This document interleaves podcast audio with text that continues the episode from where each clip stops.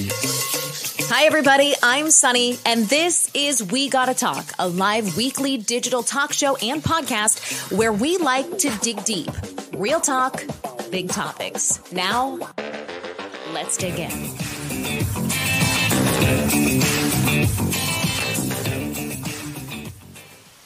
Would you take Ozempic?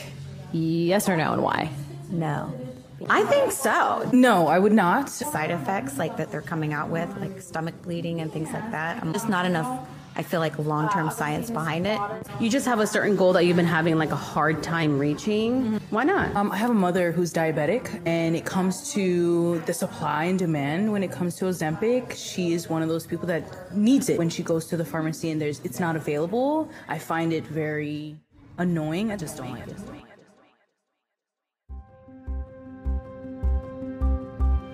It's the big secret that's not really a secret. Tons of people, men and women, are turning to semaglutide to lose weight. First things first, what is semaglutide? In the most basic of terms, it's a medication that mimics a hormone our bodies release when we eat. So you feel full when you eat less. And now to the why.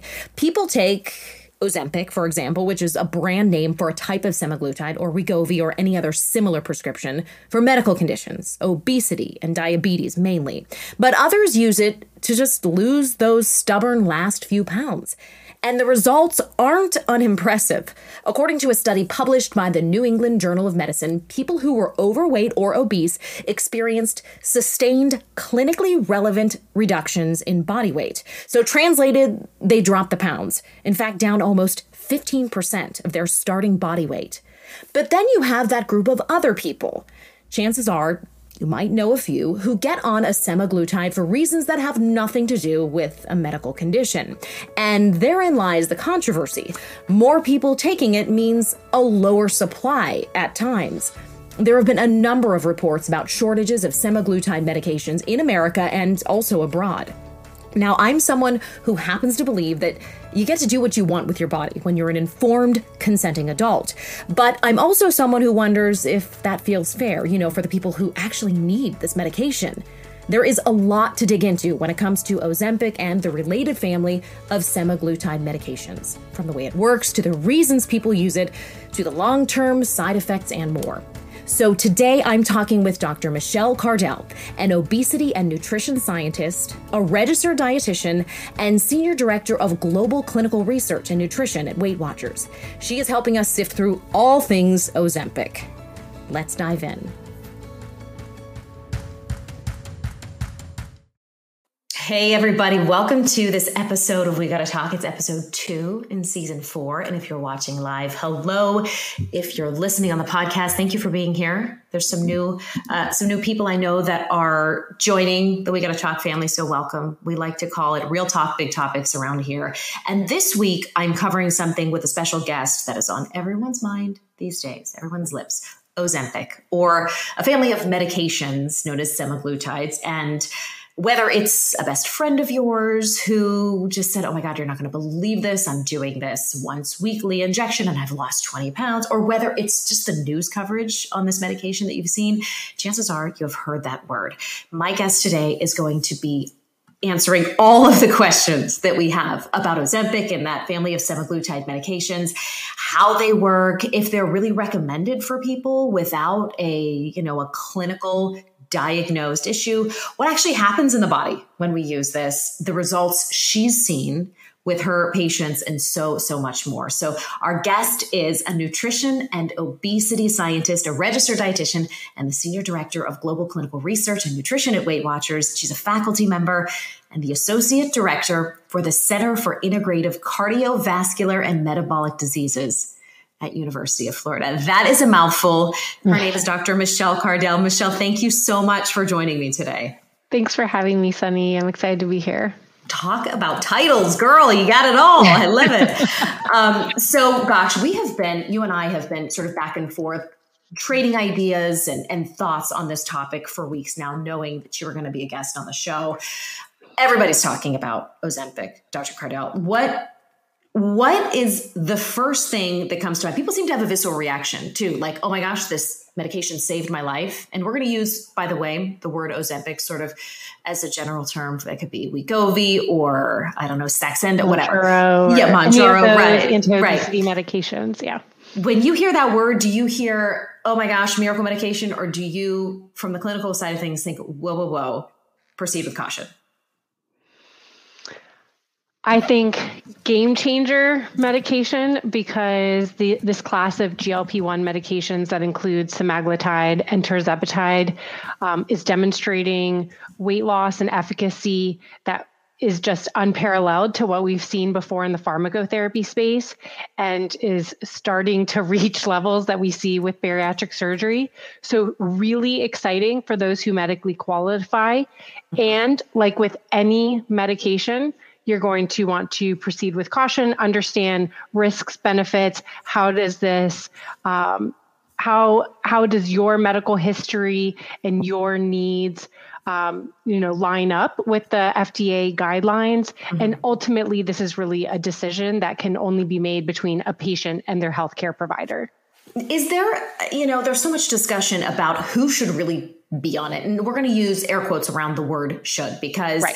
this looks different to a lot of people. There are people with a medically, you know, like I said, a medical reason, like a diagnosable condition. And there are people who also need it, right? Or feel that they do for maybe that stubborn weight loss that never happened. Maybe they went through menopause. Maybe they had children in their body. Um, uh, so I want to know your clinical definition of the person who needs this medication.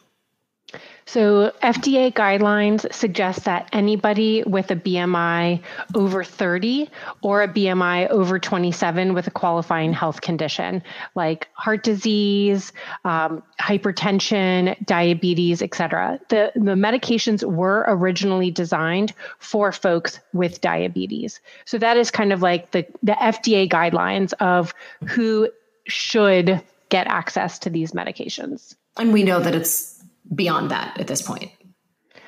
Anecdotally so, speaking, it seems so.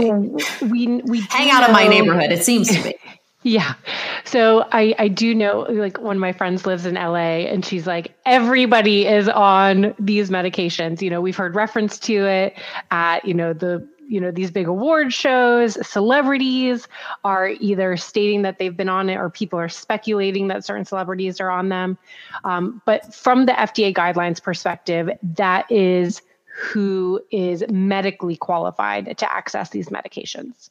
What kind now you work with patients michelle who are sort of on their own individual journeys right? When it comes to their sort of combination of medications and lifestyle changes i want to know what people are telling you when they're going on this for the first time? What are they seeing? What are they telling? What are they reporting yeah. So, what the overwhelming thing that we hear from patients is this reduction in food noise. Um, hmm. So, food noise is kind of that like mental chatter that is constantly telling you, like, I need to eat. I'm hungry. Feed me. You know, like that preoccupation with food. And for folks who have struggled with obesity or struggled with their weight, you know, their whole life, they say to us, for the first time in my life, that mental chatter is gone. Mm-hmm. And they'll mm-hmm. say things like, Is this what lean people feel like? you know on a like on a daily basis that they're not they don't have that constant preoccupation and for so many folks, that seems to be like one of the most overwhelming benefits of taking these medications because it allows for the adherence to um, and the facilitation of those healthy habits that they want to engage in. When you put it like that, Michelle, to me, it makes it sound like obesity or any related medical condition is actually, I don't want to say a disease of the brain because it sounds dramatic, but to hear someone say that my brain functionality is changing as a result of this medication, it does lend credence to that sort of philosophy, which I know angers people. When people are told obesity is a disease of the mind or a condition of the mind, there are a lot of people who will shake their heads at you and be like, please, it's a disease of laziness. It's a disease of lack of effort. I want you to, from your clinical perspective, sort of set the record straight on what you believe the root issue is. Yeah. So two super important questions. Um, the first piece that of what you're getting at that hearing that these medications have such a powerful effect on um, people's brains and on their bodies, I, I am in total alignment of I think that really provides additional support to these very strong biological drivers of obesity, suggesting that obesity is a chronic condition, no different than the development of hypertension or diabetes or asthma. Um, and with that second piece that you asked, I think it really highlights this pervasive weight bias and stigma that we have so prevalent in today's society, where we still, you know, the mainstream media still tends to think of people with obesity as what you're mentioning. You know, it's a it's representative of a lack of willpower, it's laziness, etc. But the data is unequivocally clear that that is absolutely 100% not the case. I think we're in a transition period very similar to where we were with mental health, you know, mm. a couple decades ago where people were like you're struggling with depression, like that's on that's on that just means you're weak. Like just cheer up you mm-hmm. know whereas now we recognize no like this is an actual medical condition that requires medical treatment and care similarly with the disease or the chronic condition of obesity yeah, it's it's complicated. I have listened to uh, convincing arguments, frankly, on both sides, and and and we will get back to Ozempic and its impact and sort of how it helps people who struggle with obesity in a moment. But I think this is a really important foundational discussion as we move forward because as it relates to obese people who use this medication, I do think people consider them, people consider the superficial use of this versus the medical use of this sort of two discrete categories. So I really want to dig into those with medical conditions first. And I, I, I want to understand more about what you're saying, which is a, a, condition of the mind or an issue with the functioning of the brain. Michelle, what is different in the brain of a person, an obese person, that you or I might not struggle with? Is it is is there something chemical actually happening? Yeah, so we see that obesity is a really complex and multifactorial disease. So, how one person develops obesity may be different than how another person develops it. And in the scientific literature, we're starting to talk about obesities, like different types of obesity and what drives the development. Uh, but uh, common components that drive the development of obesity are genetics. Genetics plays a huge role. Even if we all ate the same exact food and moved our bodies in the exact same way, all of our bodies, mm-hmm. our shapes, our sizes would be completely different. To the environmental piece, we live in what the scientific literature has has deemed to be an obesogenic environment where we have readily like we have easy access to um, very calorie dense highly palatable foods um, you know that really invite uh, the excess consumption of calories. And then another component is going to be this physiological metabolic biological factors. It can be changed with things like medications. Certain medications drive the development of obesity. So things like that yeah, I, I, I hear you out, and I, I agree and fully understand the concept of every body being different. I think as I get older too, I start to realize, oh wait, it really is genetics most of the time. Whether that's like how my kids are acting or how I am reacting physically to something versus a friend. I'm like, why doesn't this do the same thing for me as it? I believe that, but there is a question. There is is a skepticism in me. There's one particular point you brought up with living in an obesogenic or an, an environment that sort of promotes obesity. There remains a fact that we are confronted with the same list of food options available, and I know there are some sort of societal issues that play into this as well: access to healthy food, financial income. But there are skeptics out there who will say it ultimately does, in part, not in total, come down to the decisions you make. And I'm, I'm curious how, as a scientist, when you're working with someone, you make that point of delineation and you sort of, in, in a in a kind and comfortable way say yes science is responsible for x percentage of what you're dealing with but ultimately there is an, a decision factor. Do you how do you address that? Or could they be eating romaine lettuce and it still be a challenge for them? Yeah.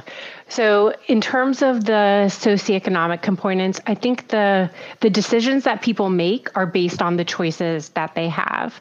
Um, you know, I think Sonni, you and I are both in a really privileged position mm-hmm. where if we want to go to the grocery store, we can go to the grocery store and purchase whatever fruits and vegetables or whatever foods we would like.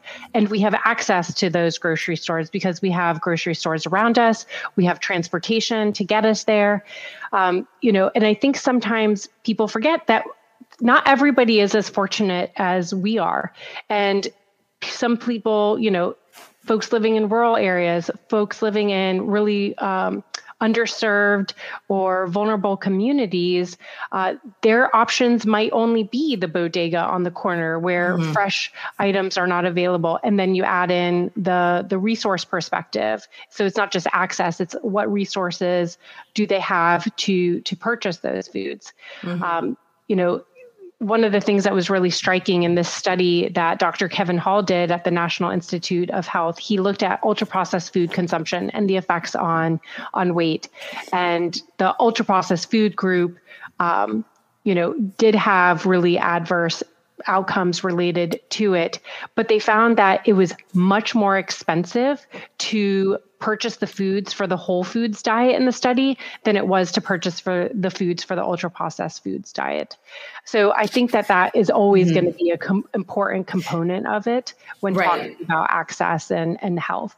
Yeah, you can't really have the discussion, it sounds like, about health and nutrition without having the discussion about society, socioeconomics, uh, access and privilege, like you mentioned. But I did want to bring that up because there is a pervasive snottiness sometimes yeah. in parts of of the, the the fitness the wellness community that I know I have heard on podcasts or I've read online that aims to be a tough love approach where it's like get your ass off the couch and it, it's helpful to be reminded right that there are it's a multifactorial challenge for people and that it's not as simple for everyone to make those sort of nutrition decisions yeah. so and what's so great about these GLP 1 medications like Ozempic is that because they reduce that.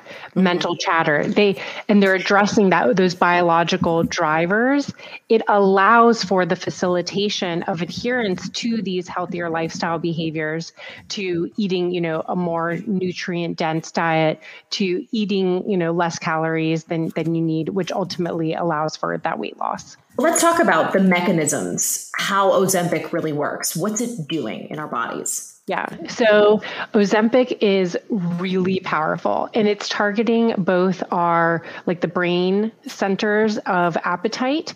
Um, so there's actual reduction in appetite and simultaneously it's also slowing gastric emptying. So you're going to feel full for longer. So it's kind of this like multi pronged approach that it's hitting both your brain and your gut. Mm-hmm. Okay. And so, what's it making me feel if I'm taking it? So, patients report feeling like severe reduction in hunger. Like they are just not hungry. If anything, they have to be ensuring adequate calorie intake to make sure they're eating enough. Um, they report food aversions to various foods. Like they just don't um, certain foods just don't seem appealing or appetizing to them anymore. And, you know, they also want to be careful particularly while they're titrating up the medication, side effects like nausea, vomiting, diarrhea, etc., can occur. And particularly with like really greasy, really high fat, high sugar foods. So there also creates um, a response because they want to avoid the things that are going to make them feel bad. Mm-hmm. So there's almost like an aversion to those type of foods as well. So it's making your brain not want what it typically wants, both in quantity and type of food. Correct. And oh, here's what I always wondered too is you're on this medication for presuming you're a diabetic or a person who is obese for an indefinite amount of time. But for people who are on this or wanting to be on this for a short period of time to drop the last 10 pounds that they didn't lose after the kids or whatever number of factors that we talked about at the beginning. Is it okay for them to be on, number one? And if so, how long is it okay for those people to be on? Yeah, so the the FDA recommends that these are long term medications. So, because this is addressing a biological driver, the medication's only going to work as long as you're taking it. So, the recommendation is absolutely long term treatment.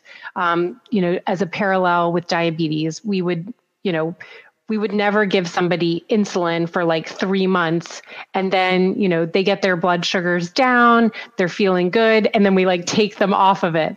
If we did we would expect that you know the, the issues with diabetes would go back up, their blood glucose would go back up if we removed metformin, you know, things like that.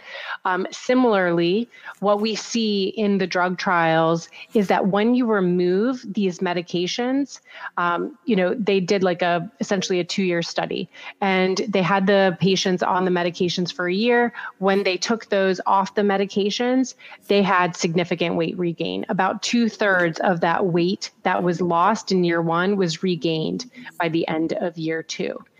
So, but there's a variety of reasons why people may get off these medications. Their insurance might stop covering it.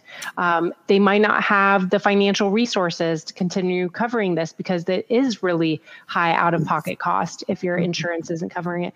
Or they might just decide that that's the course of action that they want to take. Um, and so, in that case, it's really important to have set really healthy habits while you are taking that medication in order to try and attenuate or to limit that weight regain that we tend to see when people get off the medications.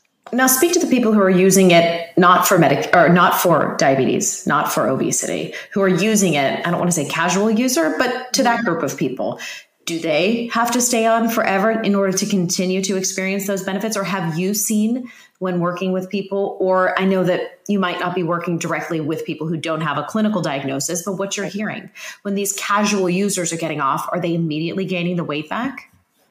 So I, I have not treated anybody, uh, and I let, let, me be clear. I'm not treating anybody because I am not a physician.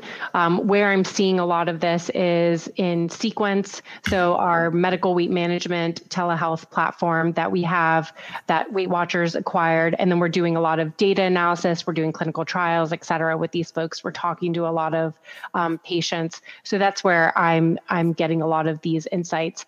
So as a result of that, I am not seeing recreational users hmm. um, beyond you know places like tiktok um, but what i would expect based on the data that we've seen is that um, even if somebody uses this for kind of like as a jump start or to lose those 10 hmm. pounds or whatever it is it's unlikely that they're going to be able to say, sustain that weight loss unless some really healthy habits have been put in place to maintain that weight loss over the long term it's such an attractive drug, though, for the people in that particular category. And I don't think anyone would deny the use of this drug to people who are who medically need it. But it, it is no surprise why this has drawn in, you know, scores of women, and I'm sure men too, who for cosmetic purposes um, just really want. I mean, it it sounds like the perfect drug, Michelle. It really does.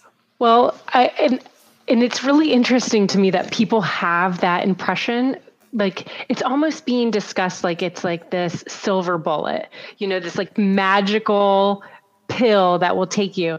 It's not a pill. It's an injectable. You have to inject this medication into your stomach with a needle. There's a lot of people who you know that that is off-putting for them. It's it's scary to them also this is a serious medication. You know there's legitimate side effects and potential risks that are uh, you know can happen with this. The nausea the vomiting the diarrhea that people talk, it's no joke. So i i don't want people to walk away from this feeling like oh it's just like you know like taking a vitamin or something. Like it's super easy no big deal. Um, no it's this is a serious medication and I personally would not recommend that people use this as a um, you know as a recreational drug. If you feel like it's something that you qualify for, I highly recommend going talking to, you know, a highly skilled healthcare professional, ideally somebody who's board certified in obesity medicine, who has an ABOM certification, it's American Board of Obesity Medicine. Those are the folks that are going to be most knowledgeable, most experienced in dispensing these type of medications. Just like we go to an endocrinologist for our diabetes meds or a cardiologist for our heart meds, you want to go to an obesity medicine specialist for these meds. Right. So your job doesn't give you occasion really to interact with that particular type of patient. Not Yours, at all.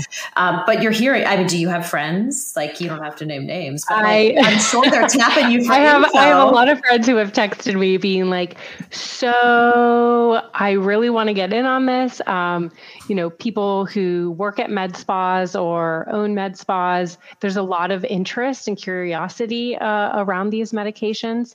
Um, but yeah, I personally tell me what you tell a friend, Michelle. What do you say? See, I'm calling you and I'm like, listen, girl, and this yeah. is true. It's been a steady gain of like one to two pounds per year for the past five yeah. and six years, and you know, I'm 40, almost 42. Like, I really want to. What's Michelle, the friend, telling me on the phone? Michelle, the friend, is going to say, uh, a, it depends. Like you know, a steady gain. Where are you at? Has that has that steady gain now put you at a BMI over thirty where you would medically qualify? I mean, two thirds of you know 42% of adults in the United States have a BMI over 30. So it's not like this is um, you know, an unrealistic right. cutoff, there's a substantial proportion of adults in the US who would medically qualify for these medications.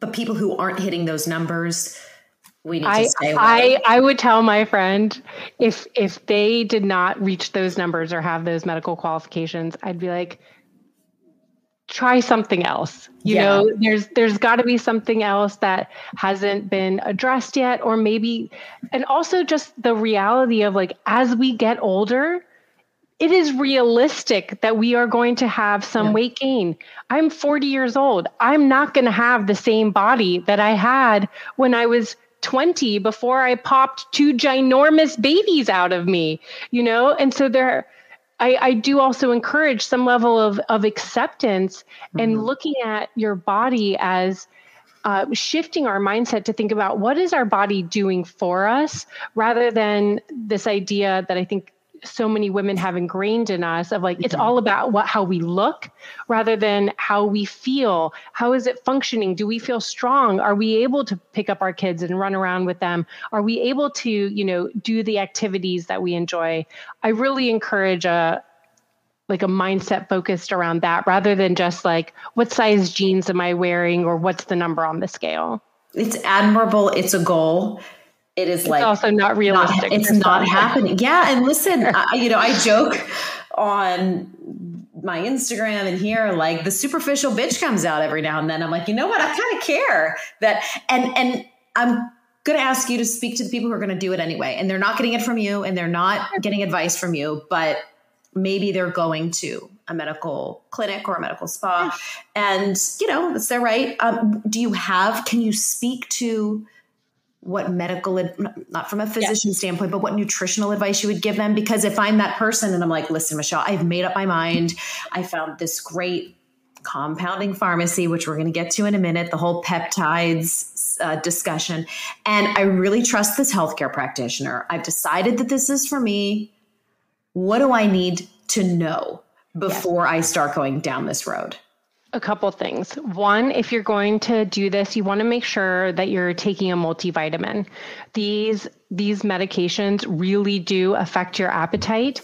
And so our goal is really ensuring adequate nutrition, making sure you're getting the nutrients that you need to sustain um, your health through that rapid weight loss that we tend to see with these medications. So, multivitamin, one that has third party verification, like the USP label on it, I think that's really important. Two, ensuring that you're getting enough protein. Because there's rapid weight loss with these medications, you want to ensure adequate protein intake. So that way, the, the weight that you're losing is not from lean muscle mass. We want to attenuate the loss of lean muscle mass as much as possible, especially as as we get older. So we recommend between 1 and 1.2 grams of protein per kilogram of, of body weight um, that you have. So say you weigh, uh, you know, 100 kilograms, then we want to see you eating between, you know, 100 and 120 grams of protein per day. Three is ensuring that you're getting enough fruit and vegetable intake, enough fiber. Um, these medications can cause issues with constipation. And so you know we want to help prevent that and also you know just focus on an overall healthier dietary pattern. And then um, hydration drinking enough is going to be essential for the constipation piece. And last is ensuring that you're engaging in resistance training. Um, at least two days a week um, hitting all the different um, you know systems. And and that will also help prevent that lean muscle mass loss. So there are real potential side effects of taking this, even casually. Like that was a long list. I mean, and, and if I'm glad we covered that because it's like when you tell your kids not to drink. You're like, I don't right. want you to drink. But if you're going to drink, yeah. you need to call me for a ride home or Absolutely. Uber. Yeah.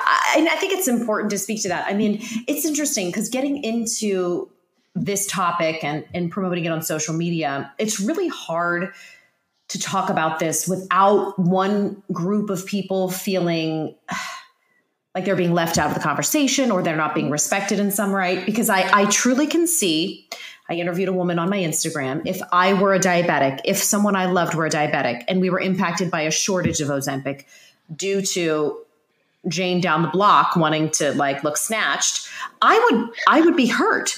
Um, yet if I'm Jane down the block and I'm 55 years old and I've lived my life and raised my children and I'm like, damn, I want to feel good. I feel like if it's legal and I have the right to do it, I get that too.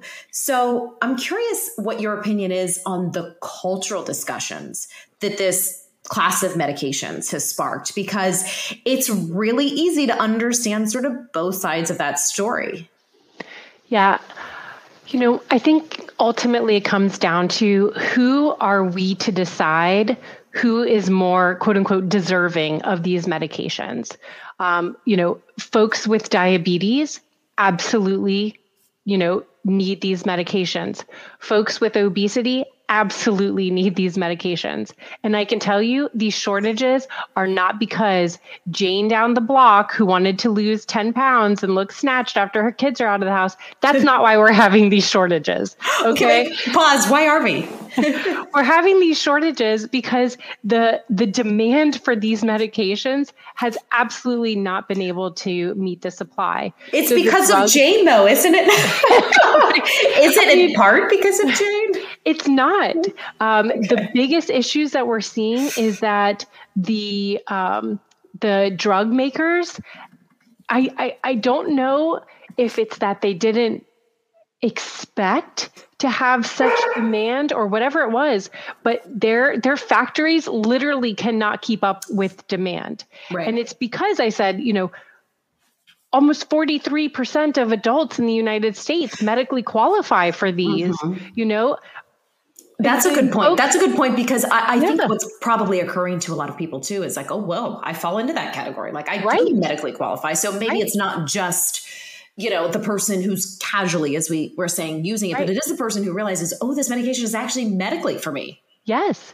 And it, and it can help me. And who are we to say that, you know, whether who who is more deserving. At the end of the day that that decision is made between a patient and a healthcare provider. And if the healthcare provider supports that decision and that treatment then i i personally would never want to shame somebody for making choices that they feel like are best for them for their body and are aligned with what their healthcare provider is saying to them yeah, I, I, and I, I do want to preserve a lot of like sort of dignity and respect for that group of people too. Um, we really like to like in our society sometimes you look at things in a really binary way, like either you actually need this to live, or you're just some horrible superficial person who wants to fit into your skinny jeans or whatever is popular these bootcut jeans.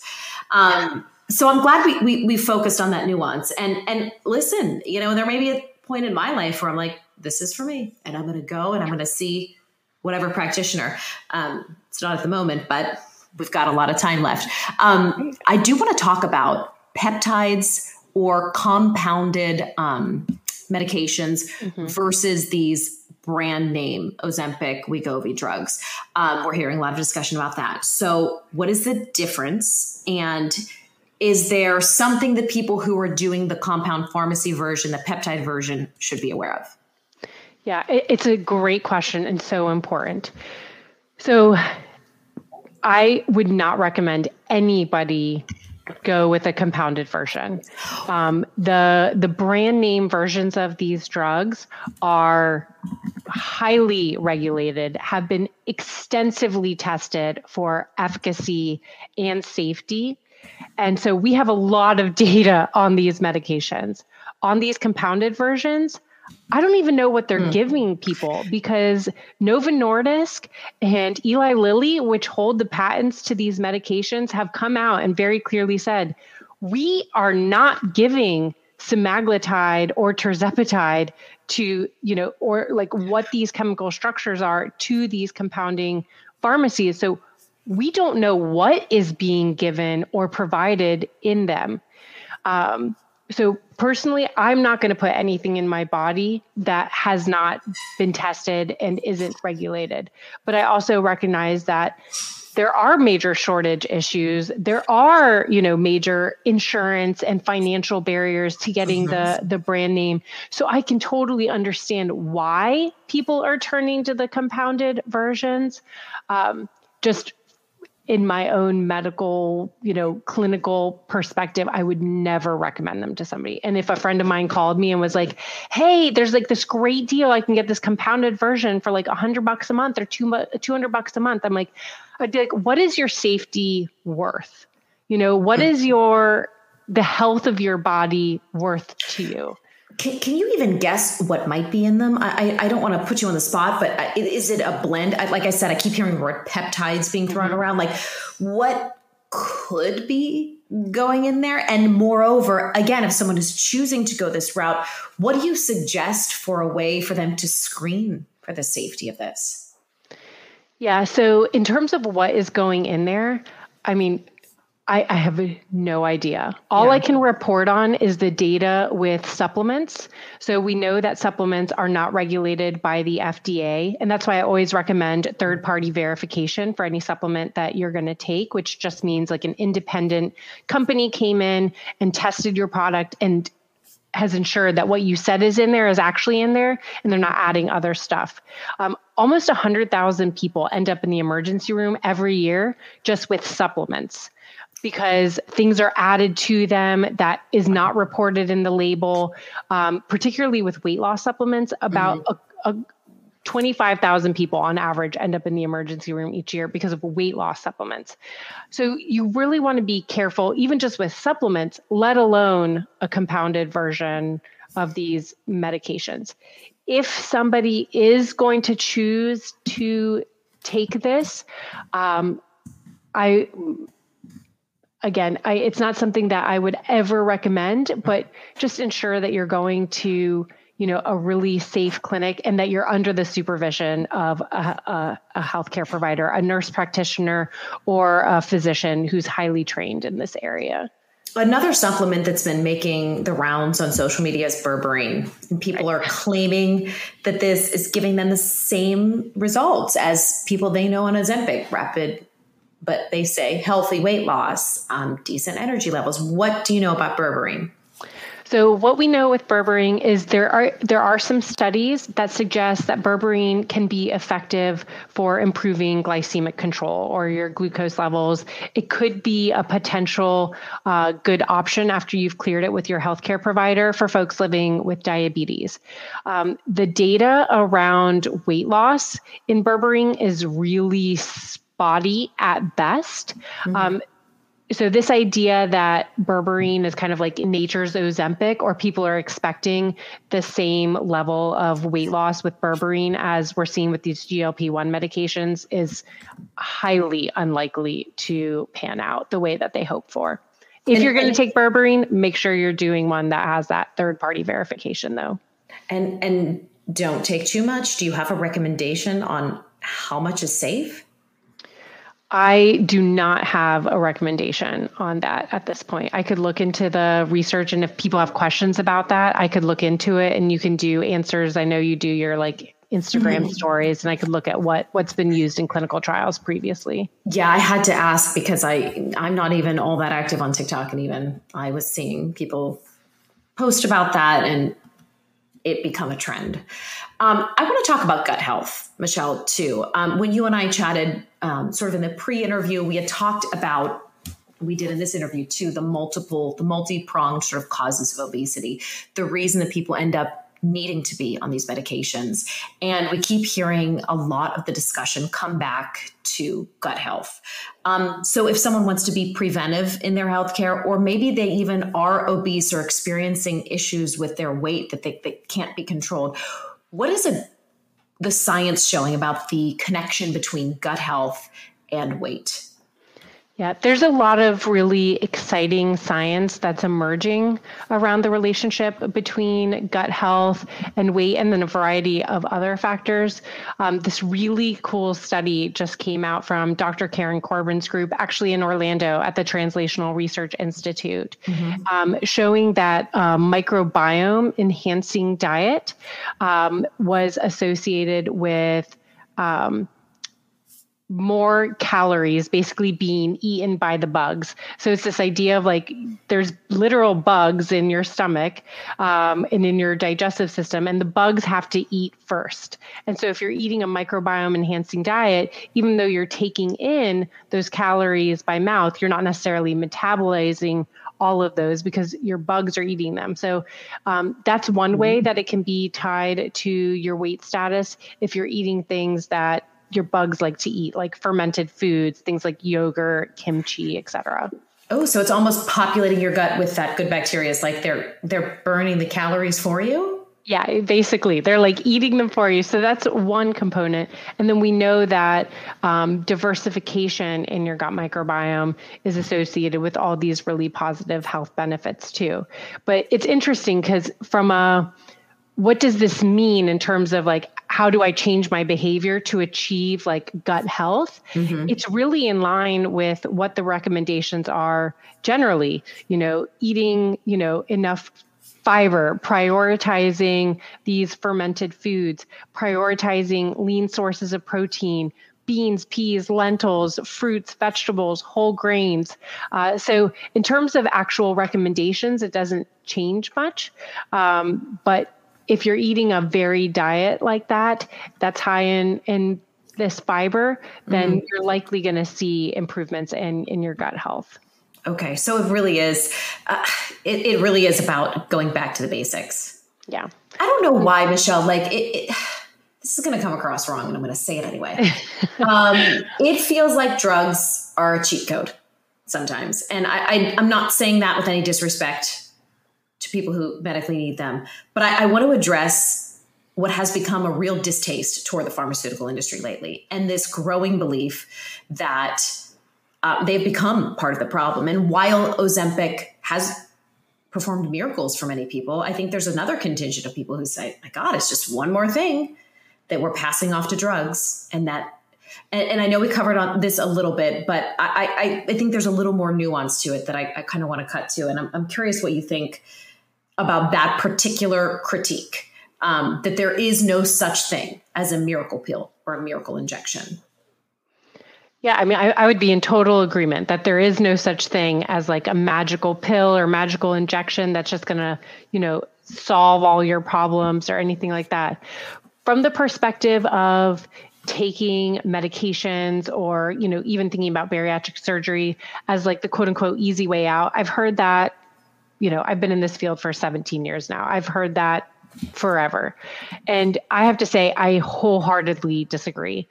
I have never, ever, not once had a patient come into my office seeking, um, you know, my counsel for weight management or for obesity or weight loss that has not tried every you know diet on the planet. I mean mm-hmm. you talk to uh, the patients that we have at sequence they have tried um, the keto diet the cabbage soup diet. They have worked out you know excessively at the gym. They have i mean they have literally tried everything. Mm-hmm. and they're basically coming at these medications. Oftentimes it's almost like a last resort because you know nothing else has has worked for them and i would say to folks if you have tried all these different diets and it's not ever worked for you then that is likely mm-hmm. uh, an indication that you might medically qualify that there's something going on with your biology that's creating a barrier for you to you know to reach the level of weight health that you're um, that you're that your goal or you're you're oriented towards. Mm-hmm, mm-hmm. Hopping back to those who are currently on any fam- any of the family of medications, we'll just say Ozempic, generally speaking. What else do they need to be aware of and monitoring that will keep them healthy long term? You mentioned things specifically like tests or things that people who are don't medically need this should do. Um, but let's speak to that group of people who are looking at this as a long term medication, maybe on for the rest of their lives. What are you advising them to do outside of actually staying on the medication? Yeah, I, I, think the most important piece is to n- ensuring that you have all these healthy habits in place. There's no medication that's going to help you to eat healthier, to move more, to shift to a more positive mindset. So I think it's essential to pair these medications with an evidence based uh, lifestyle program that is going to to help you achieve overall healthier diet quality. That's going to give you the the skills and the tools needed to engage in the physical activity levels that you need, not only to attenuate that lean muscle mass loss, but also just engage in heart healthy, you know, behaviors and physical activity. And that mindset piece, you know, that that mind trash that so many of us engage in. And like you were saying, like there's that that part that sneaks into our head of like that i think you called it like that superficial bitch part you know that just like sneaks in there but again, having those tools and the support necessary to shift to a more positive mindset, to think about, you know, the the big picture and think about things in a way that are beneficial to you and to your mental health and thinking about a holistic health. It's not just about a number on the scale. And will those who are using it for maybe less uh, serious weight loss will they inevitably experience that rebound of weight gain when they get on? And how would you counsel someone who's like, oh my gosh, I'm finally achieving the results I want. Now I want to know, do I I have to be on this forever? Yeah, I think that's essential. That's why it's essential to pair this with some sort of evidence based lifestyle program. Mm-hmm. Because if at any point you're getting off those medications, you want to already have those healthy habits in place that are going to help you maintain that weight loss when the the medication is stopped. Mm-hmm. And we haven't touched on this yet. I'd like you to speak a little bit to the reported side effects, understanding that you're not coming from to this from a, a physician's Correct. perspective, but um, anecdotally reported side effects. We've heard all kinds of scary things or read all kinds of scary things online about some things people are claiming are happening to them. Can you speak to the validity of any of those or what you're seeing or hearing? Yeah, the the major side effects that we see are nausea, vomiting, diarrhea, constipation. The GI issues are by far the most reported side effects. Um, there are, like any medication, there's going to be risk for more serious side effects, but they're very rare. And if you're working with a highly qualified healthcare professional, they're going to help mitigate that risk and work with you every step of the way. If you're experiencing certain side effects and checking in regularly with your healthcare provider, you know they should be able to either with titration uh, mm-hmm. changes or by removing you off a medication that your body's just not reacting well to mm-hmm. okay is there anything else we're missing here michelle this is such a multifaceted conversation that i want to show, make sure we spoke to um, every sort of group who might have an interest in this in this conversation. Is there anything we missed that you want to make sure we cover? Yeah, I think you were really comprehensive. I loved watching your video clips of like, you know, in you like go up to people, it looks like in grocery stores and ask them, you know, questions. It's it's really interesting to hear people's perspectives. And I just would want to remind people that um, despite what you've heard all your life, um, that you know obesity is a result of a lack of willpower, laziness. The data and the research is so clear mm-hmm. that obesity is a chronic condition and it deserves the same treatment and access to empathetic and respectful care that any other chronic condition would require and, and deserve. I guess as a quick follow up to that, do you see medications like Ozempic um, eventually impacting those statistics in a positive way and actually changing the direction of modern health in America? So, really, really cool. Um, kind of like top right, top line results that just uh, came out about a week ago, showing that um, not only is semaglutide highly effective for weight loss, but they saw a um, 20% decrease in heart attacks, in strokes, and cardiovascular related um, death, which is incredible. Uh, so I do think that where over time there's going to be potential to see a decrease in overall obesity prevalence, but also hopefully some changes in these cardiovascular um, or heart health markers because at the end of the day, you know, cardiovascular disease or heart disease is the number one killer for both mm-hmm. men and women in the United States. And if these medications are having such big implications for heart health, then I think that there's a real opportunity for beneficial changes over the long term. Yeah, I, I, I, hope that it's the beginning of a trend, sort of in a in a positive direction in that way. Well, I, I you know I'm so grateful for your time, Michelle. Thank you so much for joining me, and and for anyone listening.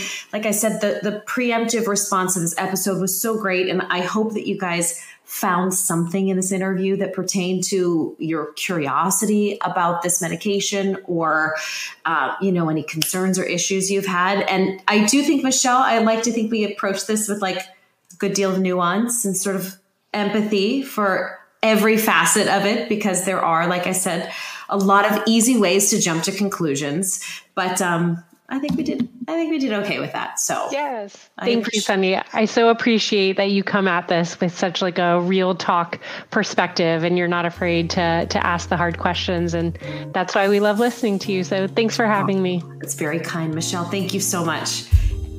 Thank you so much for listening to this latest episode of We Gotta Talk. If you don't mind, I would love if you could leave a rating and review. Those help this show to get out to people who might find it useful or entertaining. I'm so grateful for your support. Please follow on Instagram at Sonni Abatta or check out our latest blog post at wegottatalk.com slash blog.